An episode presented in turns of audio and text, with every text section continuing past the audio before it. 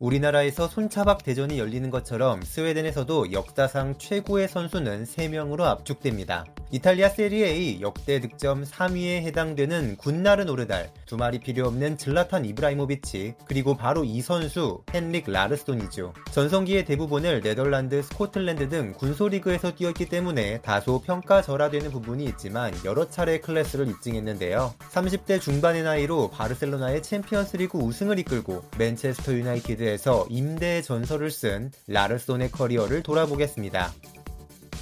라르손은 1971년 스웨덴의 헬싱보리에서 태어났습니다. 그의 아버지는 아프리카의 카보베르데 출신이었고 어머니는 스웨덴 출신으로 라르손은 그 사이에 태어난 혼혈이었는데요. 그의 부모님은 결혼하지 않은 상태로 라르손을 키웠지만 그가 12살일 때 헤어져 버렸다고 합니다. 안정적이지 못한 가정에서 자랐지만 축구로 위로를 받은 라르손은 6살의 나이로 지역 내 축구팀 회가보리 BK에 입단했으며 유스팀에서만 11년을 뛴 후인 1989년에 1군팀에 데뷔하게 됐습니다. 있습니다. 4부 리그격인 낮은 리그였지만 라르손의 득점이 첫 시즌에 1골, 두 번째 시즌에 7골, 세 번째 시즌에 15골로 크게 늘어난 덕분에 1992년에는 더 좋은 팀으로 옮겨 2부 리그에 속한 헬싱보리 IF에 입단하게 되었죠.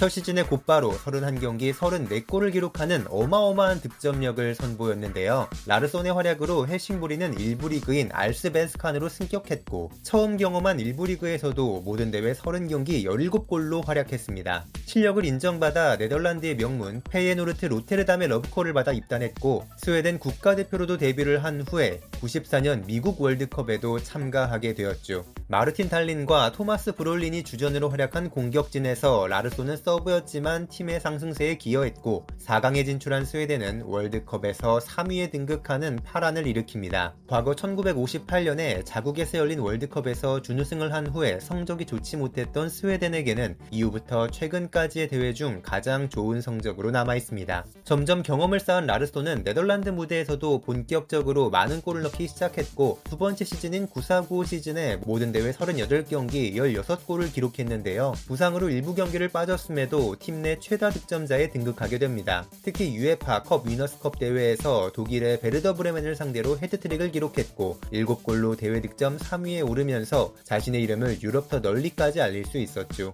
다음 시즌에도 리그에서 10골을 넣는 등 활약을 이어갔지만 아리에 한 감독이 새로 부임한 후 잘 맞지 않는 모습을 보여 갈등을 겪기도 했습니다. 결국 9697 시즌이 끝난 후 이적을 요청해 팀을 떠났는데 이 과정에서 서로 이적 가능한 금액에 대한 이견이 있어서 법적 분쟁이 일어나기도 했죠. 하지만 이 분쟁에서 승소한 라르손은 스코틀랜드의 셀틱과 계약할 수 있었습니다. 원래도 뛰어난 공격수였지만 라르손은 스코틀랜드 리그에서 더욱 엄청난 득점력으로 점점 스웨덴과 유럽의 레전드 공격수로 나아가게 됐는데요. 첫 시즌부터 모든 대회 46경기 19골을 터뜨린 라르손은 리그와 리그컵 더블을 달성한 후 스웨덴 올해 올해의 선수에 선정됩니다. 두 번째 시즌에는 리그에서만 35경기 29골을 터뜨려 커리어 첫 득점왕에 등극했고 스코틀랜드 올해의 선수상을 모두 휩쓸었죠. 특히 커리어 통틀어 최다 득점을 기록하는 0001 시즌에는 모든 대회 50경기 53골을 터뜨려 리그와 FA컵, 리그컵까지 모두 차지하는 트래블을 이끌었고 유럽에서 가장 많은 골을 넣은 공격수에게 수여되는 유로피안 골든부츠상을 수상합니다. 그럼에도 스웨덴과 셀틱 소속으로는 메이저 대회에서 활약하기 힘들었기 때문에 고평가를 받기에는 한계가 있었는데요. 2002 한일 월드컵에 출전해 대회 3골, 유로 2004에서도 3골 1개 도움을 기록한 라르손은 메이저 대회에서도 활약할 수 있음을 입증했고 소속팀에서도 매 시즌 40골가량의 골을 넣으면서 유럽에서 가장 골을 잘 넣는 공격수 중 한 명으로 명성을 이어갔습니다. 특히 0203 시즌에 UEFA컵에서 10경기 11골을 기록했으며 8강에서 리버풀을 꺾는 활약 역시 굉장히 인상적이었습니다. 아쉽게도 결승전에서 조세 무리뉴가 이끈 FC 포르투에게 패배했지만 라르손에게는 유럽 대항전에서 최고의 활약을 펼친 시즌으로 기억되고 있죠. 셀틱에서 7시즌을 마쳤을 때 득점 기록은 무려 313경기 242골, 리그와 컵 대회 각각 4회 우승, 5회 득점왕으로 스코틀랜드 리그 역대급 레전드에 등극한 상태였습니다. 덕분에 UEFA가 창립 50주년을 기념해 각 국가별 50년간 최고의 선수를 뽑았을 때 라르손은 스웨덴 대표로 뽑힐 수 있었습니다. 매니아 팬들의 많은 사랑을 받았지만 있었지만 라르손은 빅리그에서 뛰지 못한 상태로 33살을 코앞에 두게 되었는데요. 셀틱과 계약이 만료된 후 프랑크 레이카르트 감독의 부름을 받아 명문 FC 바르셀로나와 1년 계약을 맺고 깜짝 이적하게 됩니다. 적지 않은 나이에도 라르손은 주전 공격수로 리그 초반 5경기에 출장해 3골 1개 도움을 기록해 클래스를 입증했는데요. 아쉽게도 시즌 중반에 심각한 무릎 부상을 당해 시즌을 거의 통째로 날리게 됩니다. 그럼에도 좋은 변화를 가져간 바르셀로나는 한동안 우승하지 못하고 있던 리그에서 우승하는 데 성공했고 클래스를 확인한 라르손과 계약 연장 옵션을 발동시켰죠. 라르손은 더욱 절치부심한 두 번째 시즌엔 부상의 여파 때문에 후보로 시즌을 시작했지만 출중한 능력을 입증해 기어코 중후반기부터 루도빅 지울리를 밀어낸 후 공격진에서 한 자리를 차지하는 데 성공합니다. 리그 5경기 연속 골 넣는 활약을 포함해 모든 대회 42경기 15골 5도움을 기록하는데요. 바르셀로나는 라르손의 쏠쏠한 활약에 힘입어 리그와 유럽 챔피언스 리그에서 더블을 달성했으며 특히나 챔피언스 리그 결승전에서는 아스날에게 0대1로 뒤지고 있던 후반전에 투입되었고 폭풍같이 어시스트를 2개 기록해 역전 우승을 이끌었습니다.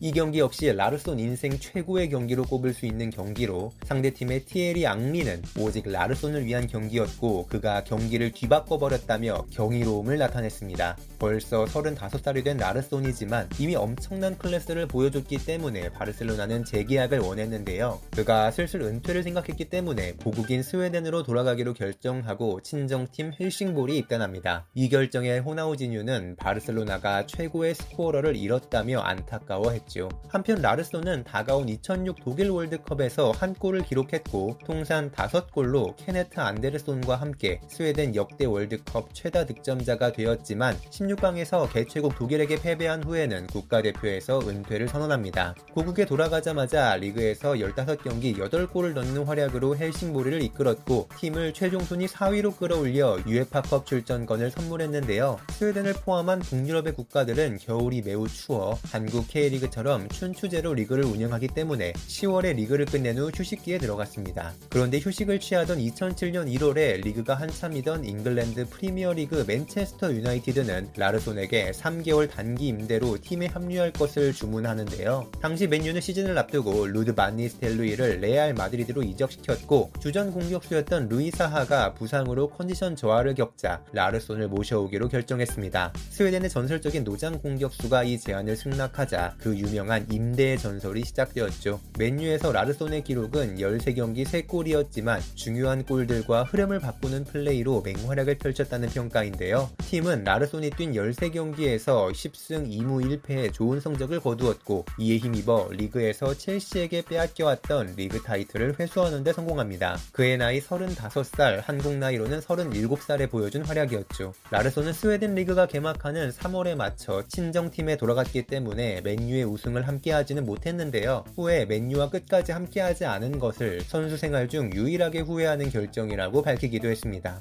이후 헬싱보리로 돌아가 활약하던 라르손은 유로 2008을 앞두고 라르스 라예르베크 감독의 요청을 받아 국가대표팀에 복귀하는데요. 주포 공격수는 즐라탄 이브라히모비치의 몫이 되었지만 투톱을 이루어 그를 도왔고 2010 남아공 월드컵을 향한 예선까지 뛰었지만 2009년 말에 스웨덴의 월드컵 예선 탈락이 확정되자 현역에서 은퇴하기로 결정하고 그라운드를 떠납니다. 프로 통산 768경기 434골, 국가대표로 106경기 59골을 기록한 스웨덴의 legend of legend로 등극한 상태였죠. 은퇴하고 얼마 안 돼 스웨덴 2부 리그의 란스크로나 보이스의 감독으로 취임했는데 이 팀은 그의 친정팀 헬싱보리의 전통적인 라이벌이었기 때문에 스웨덴에서는 꽤 이슈가 됐었습니다. 이후 2013년엔 또 다른 친정팀인 회가보리에서 수석 코치로 활약하던 중에 강등 위기에 처한 팀을 구하려고 잠시 선수로 복귀해 뛰기도 했는데 이때 그의 나이 42살이었고 팀에는 그의 아들인 조던 라르손도 뛰고 있었습니다.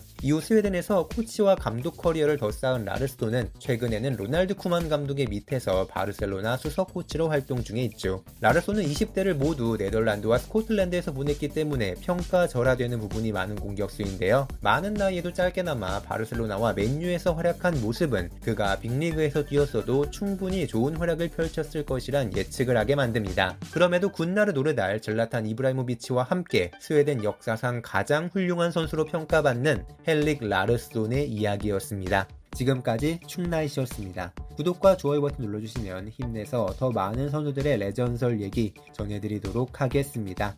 감사합니다.